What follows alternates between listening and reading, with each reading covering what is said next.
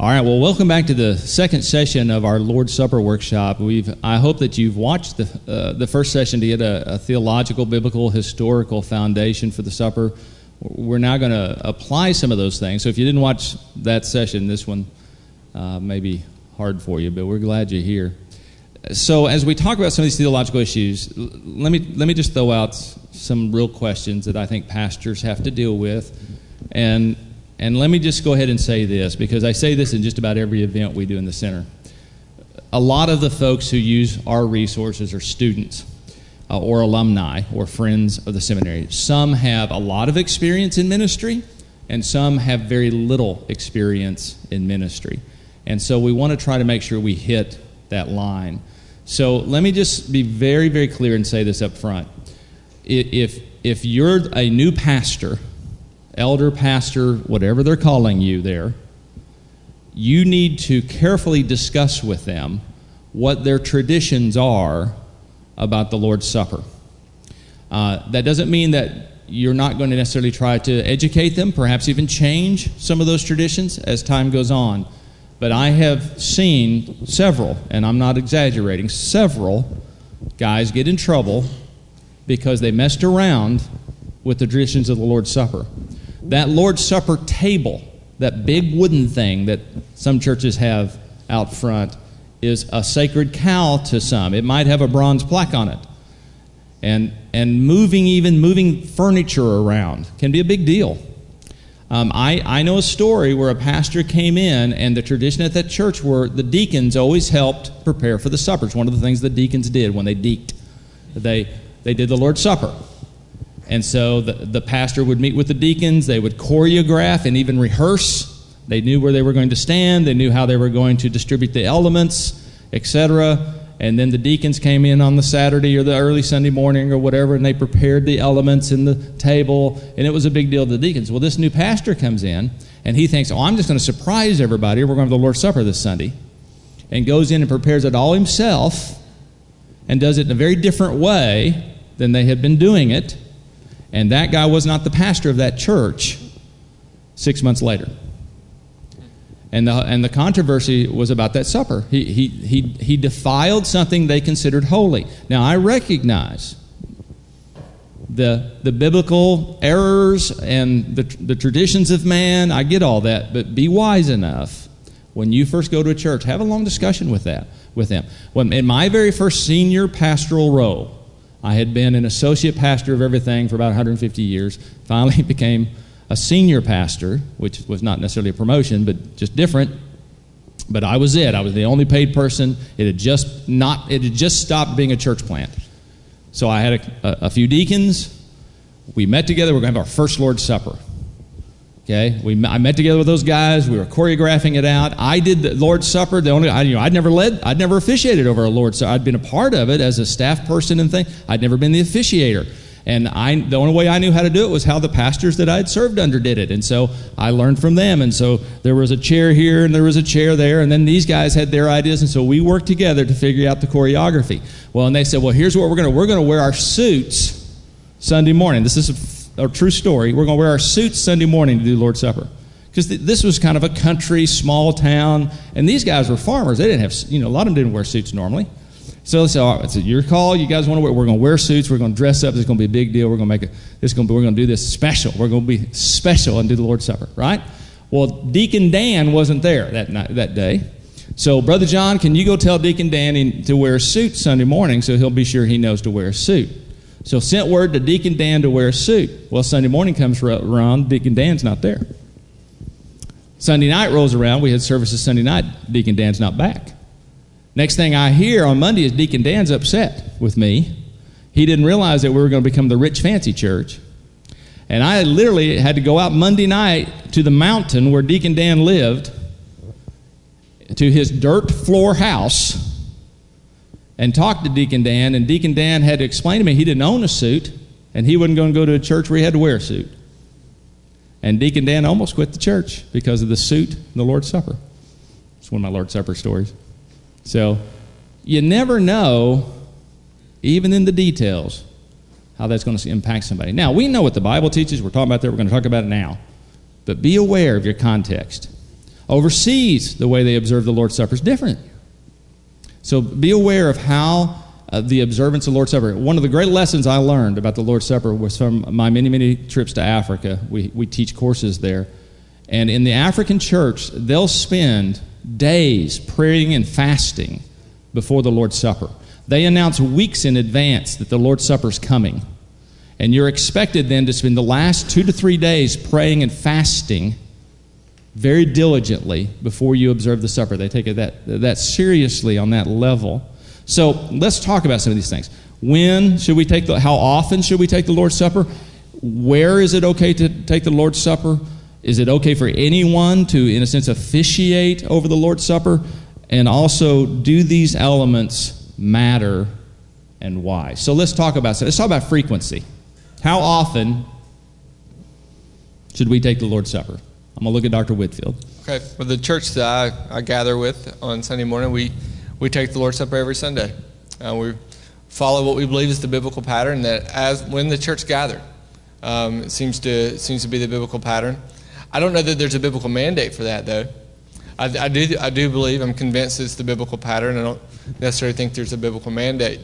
Uh, I grew up in a church that took the Lord's Supper once a quarter. Uh, I pastored a church. We took the Lord's Supper uh, once a month. Um, I think you can be faithful to the ordinance and and um, and practice it some more regularly, more irregularly. Um, the argument that you hear a lot of times with not doing it every week is it kind of gets old.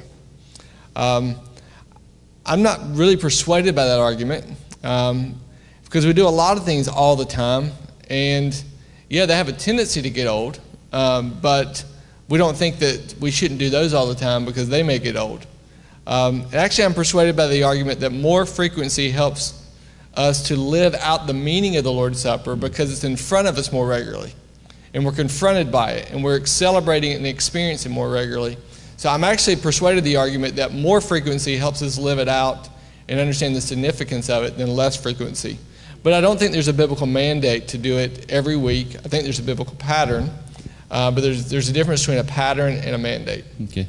You want to add anything to that? Yeah, I think I think historically the early church did observe it uh, weekly, and we also have from the, the early writings that, uh, much like you said, Dr. Ewart, uh, they took great pains to um, to fast and to prepare for themselves uh, with that uh, with that in mind, and and so even even the language of sort of what is traditionally Baptistic quarterly.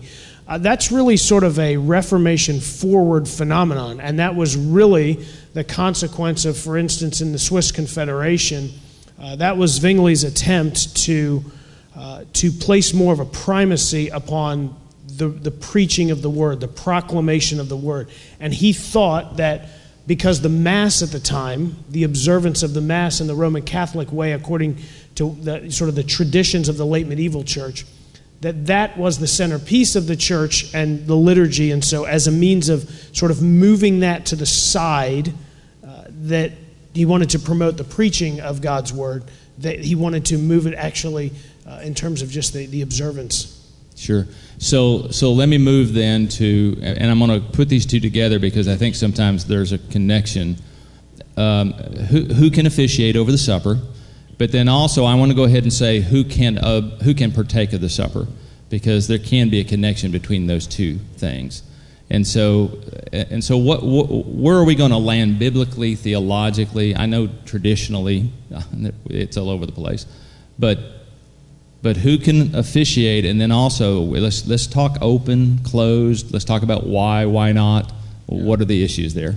Well, the question about officiate, it, it kind of brings us back to the other question what's biblically mandated? You know, what's the biblical example? Well, here we don't even have much of an example. Um, we're not told we're told that Jesus officiates the first one. We're not really told who's taking, who's doing it in, in, in Corinth, and whoever's doing it is not doing it right. Um, and so that's about all we got. Um, and so, so now it gets to the question of what does it mean in the context of the local church, and who would be the appropriate person to help the church understand and live out its meaning? Um, so is there a wrong or a right way with respect to officiate? Could anyone do it? I think probably so. But is this a sign of the Word of God and the proclamation of the gospel to the people of God. Um, and as the people participate in it, they are hearing the Word and responding to the Word. I think it is. So, for, because of that, for me, I think regularly it would be done by an elder or a pastor.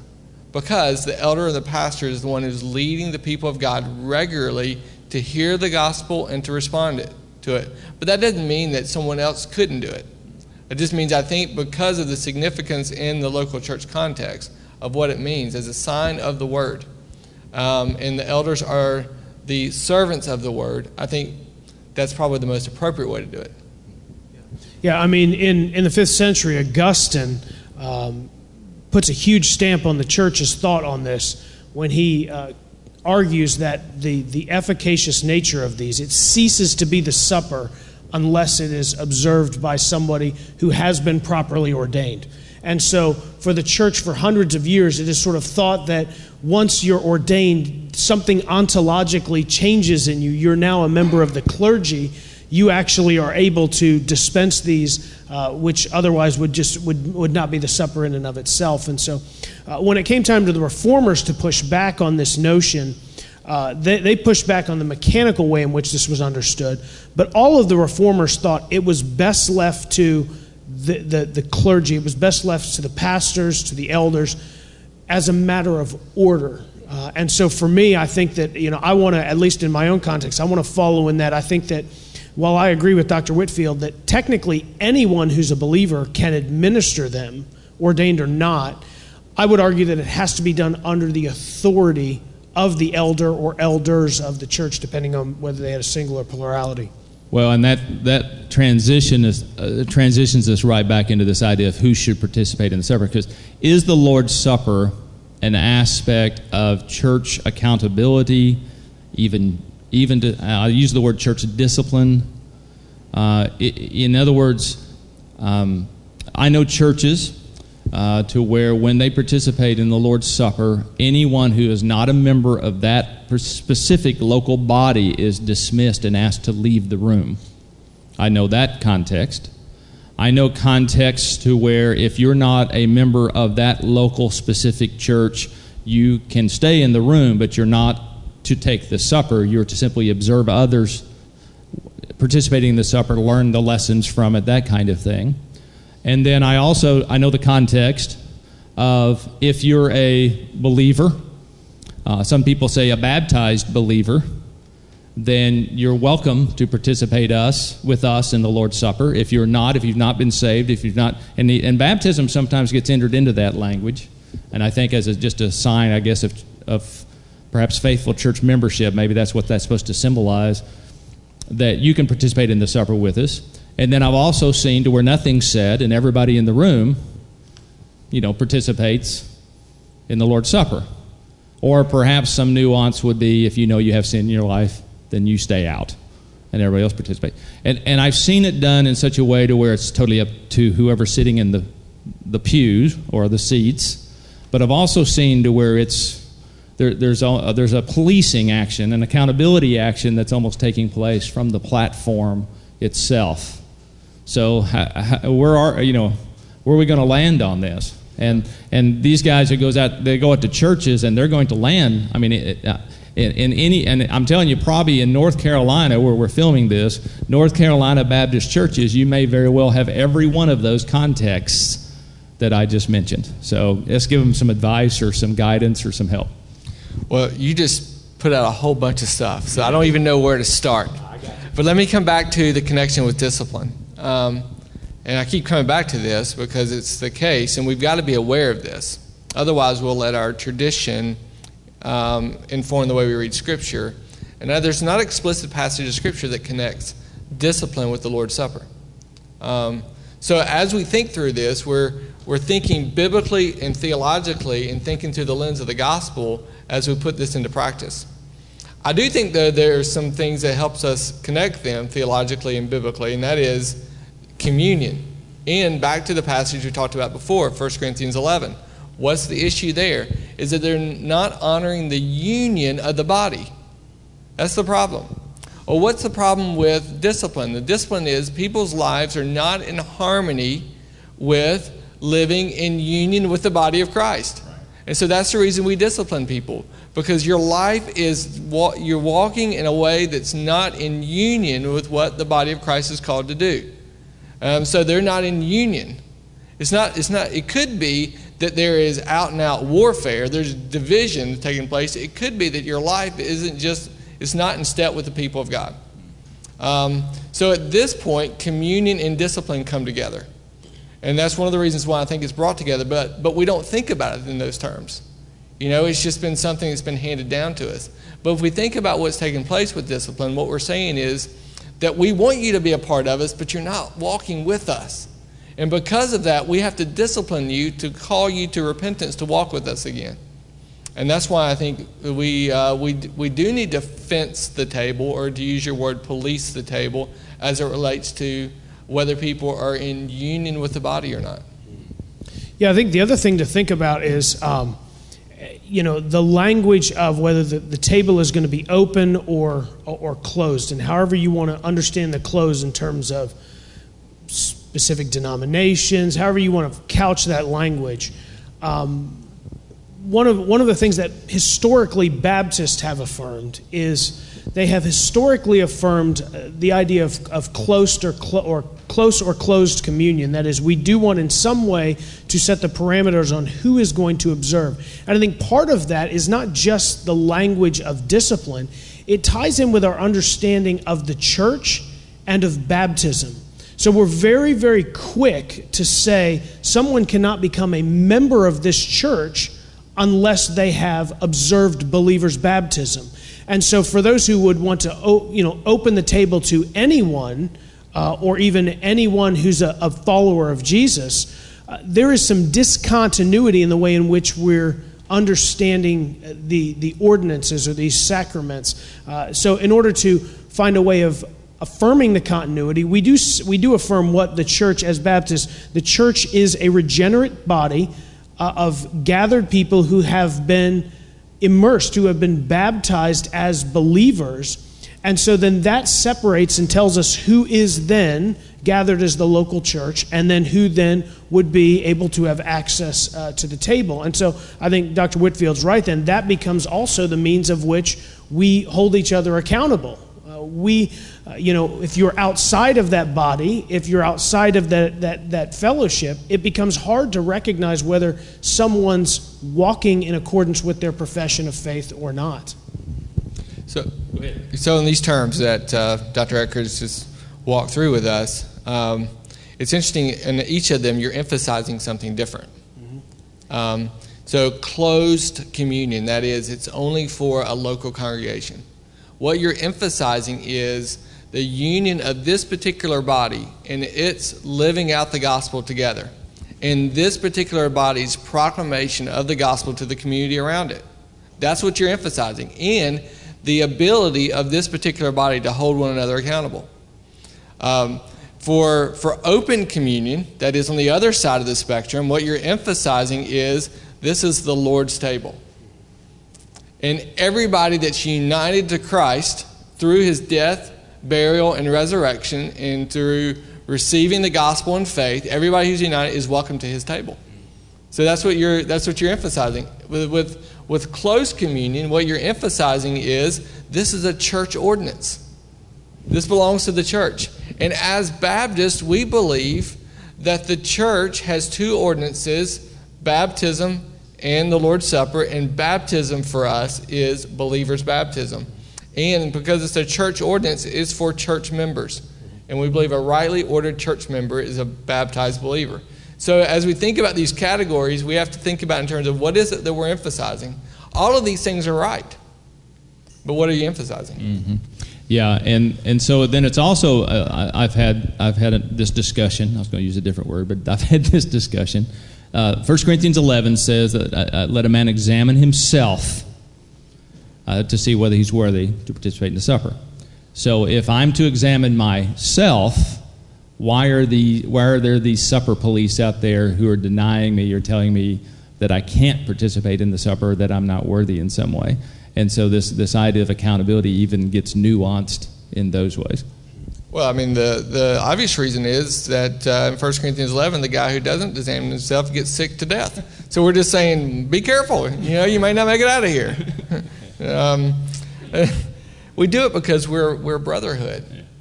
You know, we have responsibility for ourselves, but we also have responsibility for one another. It's always amazing how difficult it is for human beings to view accountability as redemptive Yeah. and gracious. Yeah. When in fact, that's what we're, we're, we may be saving your life by helping That's you. right. Yeah, I mean, I think it, it ties in with like what Dr. Whitfield said. It ties into the the communion that that local community is ultimately realizing.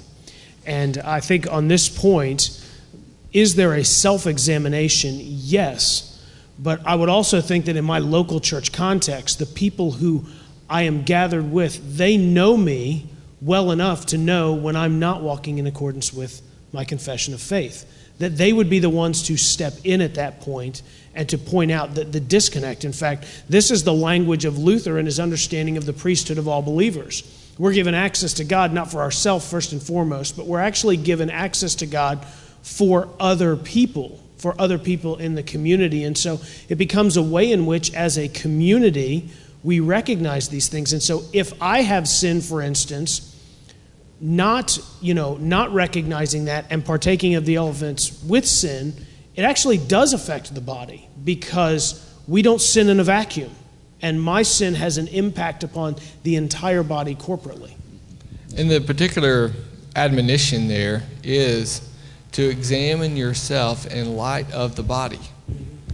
You know, the problem there is now I think that there could be a more broader application, but if we just narrow in on the text, the problem that's happening here is that people have come to the supper without recognizing who they're coming with and in light of the union of the body. So, for somebody to stand up and say, examine yourself in light of the body, all he's doing is saying, look around the room. You're in a room. Have you come to this room? Have you come to this table with a recognition of the body that you're a part of? And so it's very appropriate for a pastor to do that. i can't help hear dr hewitt as well to hear and i affirm exactly what dr whitfield's saying just how much this pushes against and how countercultural it is to our western american 21st century context that is so individualistic that focuses upon me and my consumption of things in the local church. And so, to this end, then, it is very communal. And I think to your point, then, how exactly you take this matters greatly because just the practice itself speaks to your understanding of whether you are going to passively receive this or whether you're going to actively participate in it. Yeah, and, and I really do think this is really important for the for everybody to pick up on what you just said, but what you're both saying, and you've you've mentioned it now many times because it is the context of 1 Corinthians 11. And I do think it's really because I think sometimes people look at coming to the Lord's Supper as just this moment for me personally to get my act together with God. And it's like it doesn't matter if there's anybody else there or not. This is just it's just but but I think sometimes that's the way our worship is. Period. It, we sing that way sometimes, and we worship that way. Where you know, I, it's always fascinating to me if I can participate in a uh, Sunday morning, if that's our traditional time to worship. If I can participate in a traditional Sunday morning worship service, and it didn't matter whether there was anybody else in the room with me or not, and there was no impact about the fact that I'm with other people or not, then then I mean I can do my, that in my prayer closet. I mean, why am I even coming to corporate worship? And part of what we're looking at here is I think sometimes the people look at this as an opportunity to kind of rededicate my life to Christ, which is fine and good. And, and I'm going to confess my own sins and I'm going to get my own life together with Christ. And the supper is kind of a benchmark moment for me to do that. But without recognizing that I'm part of this larger community, yeah and the impact of that larger community both ways, I, I think that's significant. And, and, this is why you brought this up earlier. I think um, in your earlier questions is why I would discourage a youth minister from practicing the Lord's Supper or a small group. Yeah, at at, uh, at a beach retreat. Um, does it does it mean if you do it, it's necessarily wrong? I, I'm not I'm not going to go there. But in doing it that way, are you rightly understanding what it represents? Or, or at a wedding even sometimes it's fascinating to me wed- weddings are always interesting to me i mean if, if just the bride and groom participate in the supper and they're both believers and i mean is that an okay thing and it's just it just seems it just seems weird to me. I, I mean, I know it's common in a lot of practices. I don't. I've never done it in all in the many many weddings I've done, but it just seems odd to me, you know, to do it there. Yeah, I think I was going to bring the same point up. I think that you've got to be careful recognizing that the context that it's given in is for the local church. And so these things that you've mentioned, parachurch organizations, weddings, Baptists have historically steered away from that language uh, and, and observing it at those times. But let me also remind you that Baptists have also not necessarily been consistent in this as well. Because the other thing Baptists do, especially in our modern context now, is we have churches that are multi site we have churches that are multi service. And so, one of the things that I always want to do in that context is just remind churches that function like that. While there may not be strict biblical uh, you know, arguments against that, if this is really for the church, at a minimum, I want to just simply ask can you find ways in which that multi site church can gather as a collective body to observe that? Can you find ways in which that church that you know, meets at at 8 o'clock, 9.30, and 11. Can you find a way for all of those folks to get together? Because it is for the church. And so there really is, you know, we really do demarcate on the basis of, of just pragmatism at that point.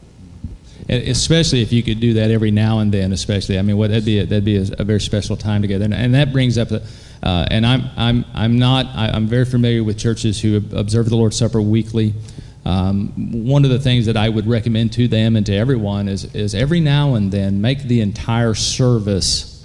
Um, uh, and it may be if you're an expositional preacher, as you you know you're preaching through Corinthians when you get to 1 Corinthians 11. But but but every now and then the entire service really point to sermon points to everything points to what the supper is about every now and then just for that discipleship moment. Let me let me ask this important question though before we move. So so do the elements matter? Does it matter whether we use a certain type of bread? Does it matter whether you use the cool little plastic cups? What matters in these elemental things? Well, matters is an interesting word, isn't it? Yes. I mean, um, I mean, I, I, I keep coming back to this. I don't, I don't think that we have a prescription. You know, we do have a pattern in the in the New Testament um, and even in the Old Testament as it relates to leaven and unleavened. Um, and uh, we have some biblical teaching as, as, it relates to leaven and unleavened as it, as, in terms of our own lives. Um, do, does it need to be a whole loaf so that it's broken? Well, we have some. We have a pattern in Scripture for that as well. You know, uh, does it uh, does it need to be grape juice, or does it need to be something that comes from the fruit of the vine, if you will? Um, well, that seems to be the biblical pattern. Um, so, does it matter? Yes, it matters. Um, if you're in a place where you have tea and rice, and that's all you got. Can you get at the significance of the meaning of the Lord's Supper with tea and rice in that context? Absolutely, you can. Um, but if you're in a place where you can practice the Lord's Supper with things that are more descriptive of what's in the biblical text, I think you should. I think it's helpful. Um, I'm of the mind that I think one loaf that's broken in front of the congregation helps get at the union of the body. Um, and so I, I like that. Do I think that um, there's a biblical mandate for that? No, not necessarily. Uh, but I like it. So I, but I do think that matters. I think uh, the, the church I attend, we've done it since I've been there for the last three years. We've done it a couple of different ways.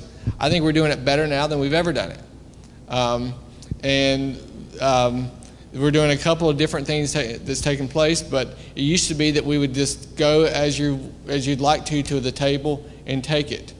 Uh, I felt like that was not capturing the body. Then we started breaking the bread, but still going to the tables. Now we're handing it out, sitting in the in the pews, so where it's more communal. I think that's better. I think all of that matters. Um, but do I? Can I say chapter and verse? You got to do it this way. No, I can't.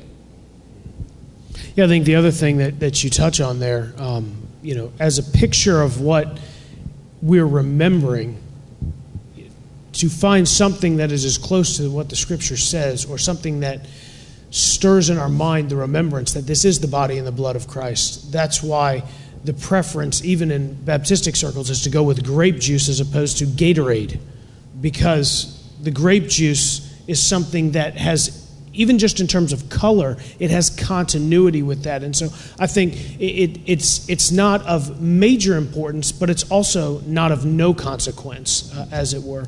And then I think to your other point that Dr. Whitfield was saying, listen, you're always teaching your people something, whether you know it or not, in your observance of this. And so, one loaf, one cup, come up, come down. You are speaking to what's going on here. Now, traditionally, you think back to even Roman Catholicism, because of what uh, Roman Catholics understood that to be the body and the blood of Christ, this is where you had people that would come up and they would, you would actually have the priest that would place the host, the, the, the bread, on their tongue. That's a very passive way of thinking about it.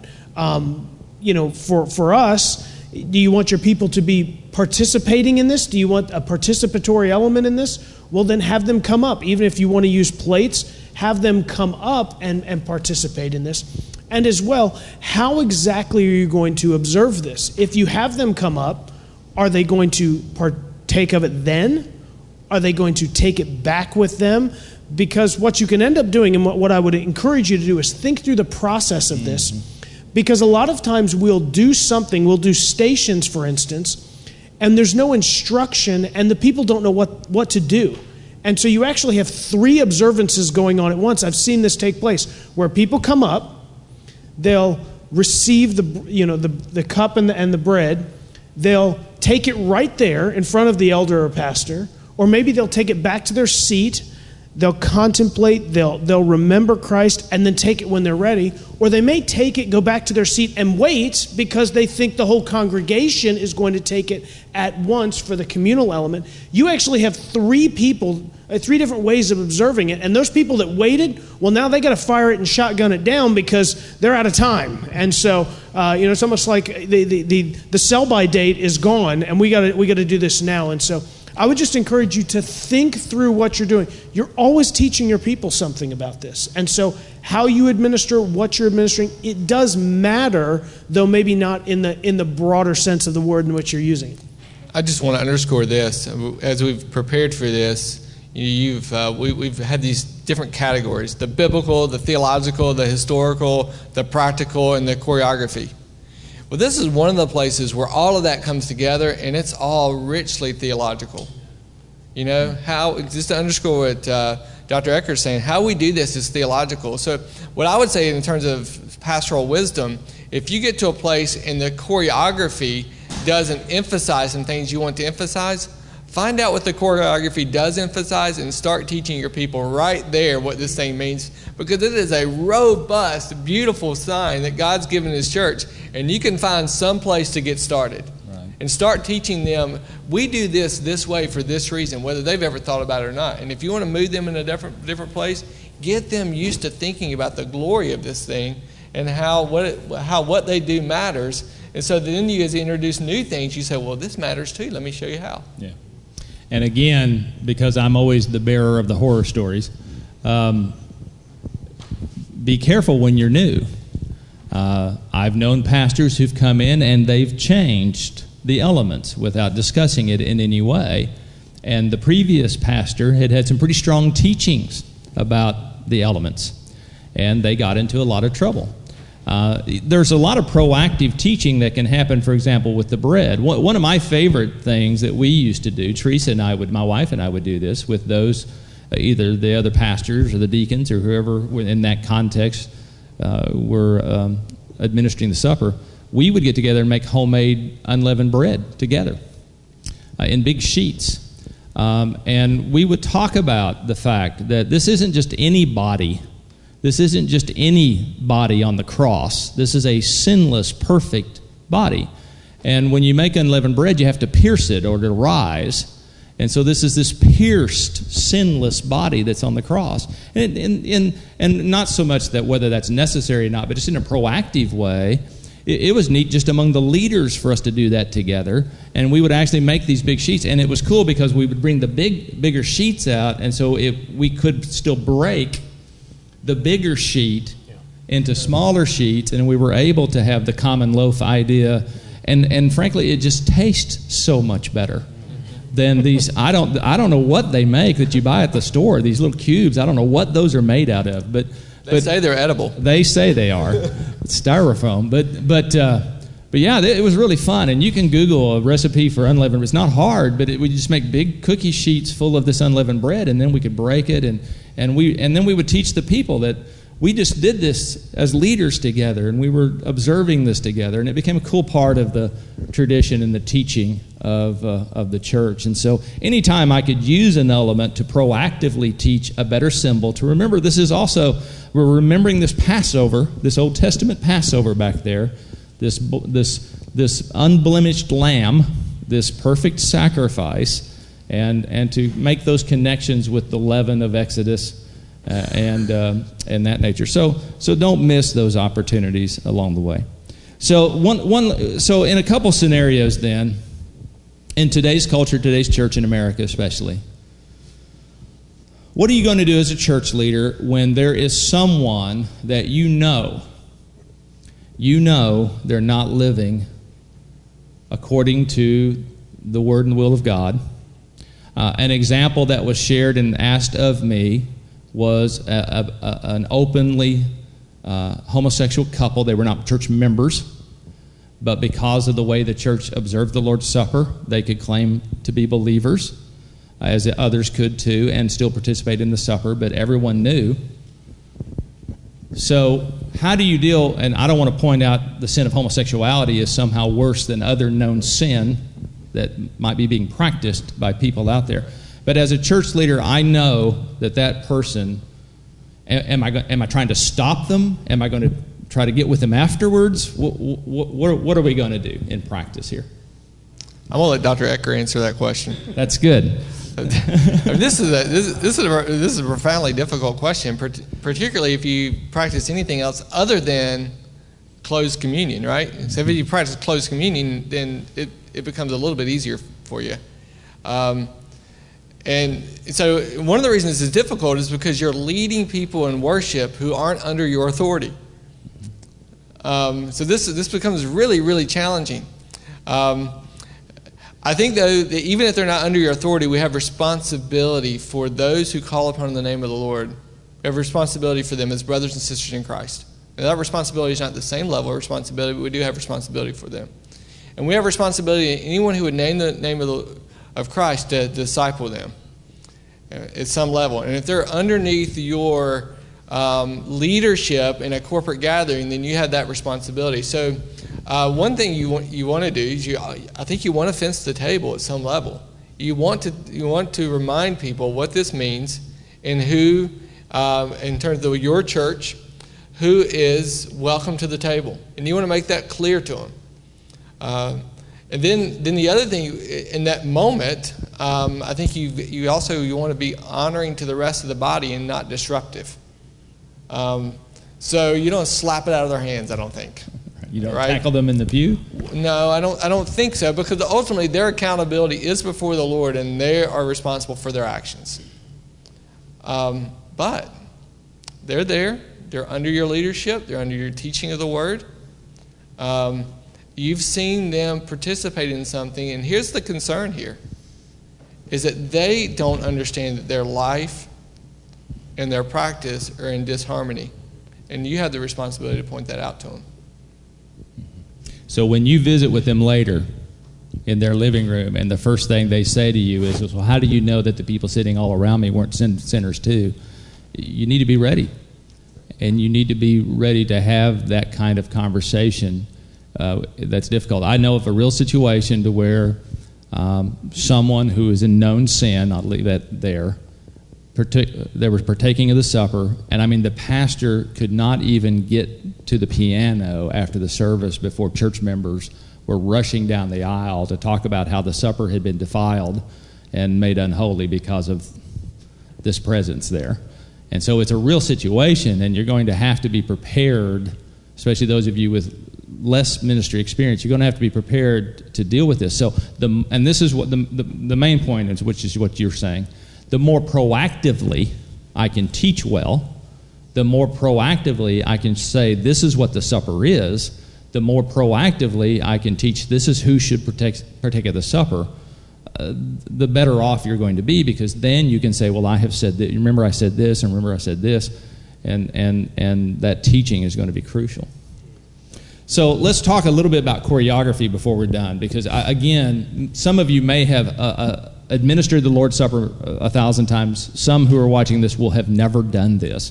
One of my concerns is that we have seminary graduates who've never baptized anybody, they've never performed a wedding, they've never done a funeral. And when we did our funeral workshop, I had several people come to me and say, I've never been to a funeral before. Uh, let alone officiated a funeral. So, so, and the Lord's Supper is an interesting choreography. It can be because there are so many different ways that it is observed. Again, as we've already mentioned, sometimes the people come forward and partake, various stations or one table and then do they do they take? Do they go back and take? What do they do? Other times you pass uh, the plates, much like an offering. Uh, a plate goes. But, but what you're going to want to do is, and normally 1 Corinthians 11 seems to be the quoted passage. Most often, some people go to the gospel stories. But more often than not, it seems that we will quote on the night in which Jesus was betrayed, he took bread out of 1 Corinthians 11. And what you'll do is you'll administer the bread. You'll say these verses. There'll be a prayer either before or after or in those middles. And then you'll lead and people follow. And then you'll do the cup. And you'll hold up a cup and you'll talk about this as the new covenant in my blood. And you'll again quote those passages. You'll, you'll pray or you'll have one of the other leaders pray or or, or uh, before to ask the Lord to bless the bread and to bless the cup and, and, uh, and there might be moments of silent reflection in between these moments. Uh, and then you'll lead them in the cup and you'll say that, and then you're going to lead them. I personally much prefer the, the per- participation to be unit, in unity. Whether you come forward and take it back or whether you sit in the pew and get it, I like everyone eating the bread at the same time. I like everyone drinking the cup at the same time. Again, there's not a biblical mandate, but I just like it because of what we've been talking about because of the sense of the unity of the body. A lot of churches don't do that. So when you first get there, what is this choreography? Sometimes there will be a cloth that covers the elements. And I mean, literally, you and the other elder, pastor, deacons, whoever's, it's like, it's like folding the American flag ceremony uh, before the elements, and you have to go through that first. And so there'll be this other covering, and, and you'll do that. And then, and, and you, you literally, and I'm telling you, you think this is funny what I'm going to say, but you need to practice this. Because listen to this. You, you, you need to practice these things. How, how do I take a lid off, and where do I set that on the table, and what do I do with that, and where do I put that back, and do we put the cloth back on after it's over? And, and the choreography of the cloth, and the lids, and the cups and who fills these cups and who's getting the bread and and uh, and the order of that. So uh, so I really do believe in your first ministry scenarios where you are participating in the administration of the supper, especially early on. Get together with those folks. We had we had Lord's Supper practice. Uh, that we would get together because we did not do it weekly, and so uh, we weren't as prepared every week, every time we did it. So, and we had rotating people who helped lead it often. Different people would lead, different deacons or different pastors, and so uh, we actually got together for a few minutes. And uh, I had one deacon officer who had a had a chart. He had a drawing of the whole sanctuary, and he had numbered circles.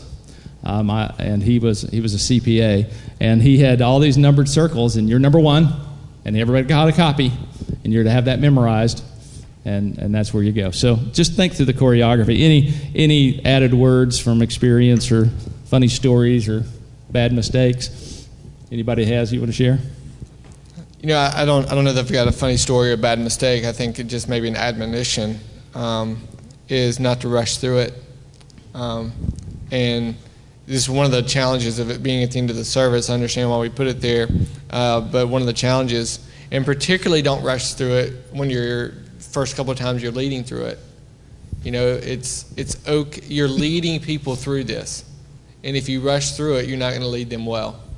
Um, just be patient, um, explain, and walk them through it, uh, and and and relax a bit. You know, this is this is the sign that the Lord gave His church for the- us to experience the sacrifice of our Savior on our behalf. This is a wonderful thing. Relax and don't rush through it, and lead the people to experience this. Sure. Go ahead. Yeah, I think I would also, um, I would also want to try as best I could to find a happy medium, uh, a confluence between both the somber nature of this, because it is representative of the death uh, of Christ, but it's also a proclamation that He is coming. And so the way in which you celebrate it is something where you remember, which is sorrowful. But this is exciting because that body that was broken for you, that blood that was spilt, that Jesus, the God man, he is coming back. And so this becomes a proclamation. It becomes a forward-looking and eschatological event. And I mean, I'm getting, I'm getting a smile on my face just thinking about it it doesn't just need to be somber. And so there, there is a sense in which you, you, you find both of those elements in there. Uh, and way, the way in which you, you teach on this, the way in which you observe it, it should be, it should be expressed both of those aspects. And I think for me as well, um, this is to be, um, this is to be a, a participation. It is to be for the community. I think that God gave us these things. They, the sacraments, specifically baptism and the supper. He gave them to us because we're a bodily people.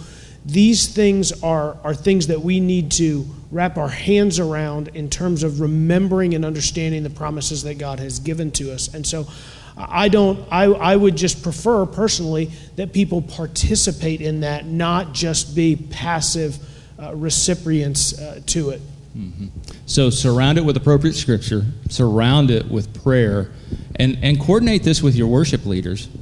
To think about the instrumental music that might be happening. Think about what, what are you going to sing uh, at the conclusion of the supper, if you're going to, or, or, or how you're going to coordinate this with the music aspect of the moment to create an environment to where it helps your people reflectively um, think about the supper, but also the celebratory aspect of it as, as you make these proclamations. Hey guys, thanks, man. Thanks for doing this. And uh, you know, we we're uh, we'll always be adding more and more pieces to things like this, and uh, we'll uh, uh, look forward to seeing you guys at the next workshop or our authenticity series events or some of our other conferences. And go to the other resources on this recommended resource page and uh, check these things out. There's going to be a downloadable handout uh, that will accompany these videos with some of the some of the ideas, some of the teachings, some of the principles that you've heard, and we'll get that posted uh, very soon. So look on the website for that, get that downloadable. Hopefully, you could use that maybe as a teaching time, use it in a small group setting or a class of some kind, or with your leadership, and just talk through some of these important issues about the supper. So, thank you all for being here. Thank you all for watching. We look forward to seeing you again uh, very very soon.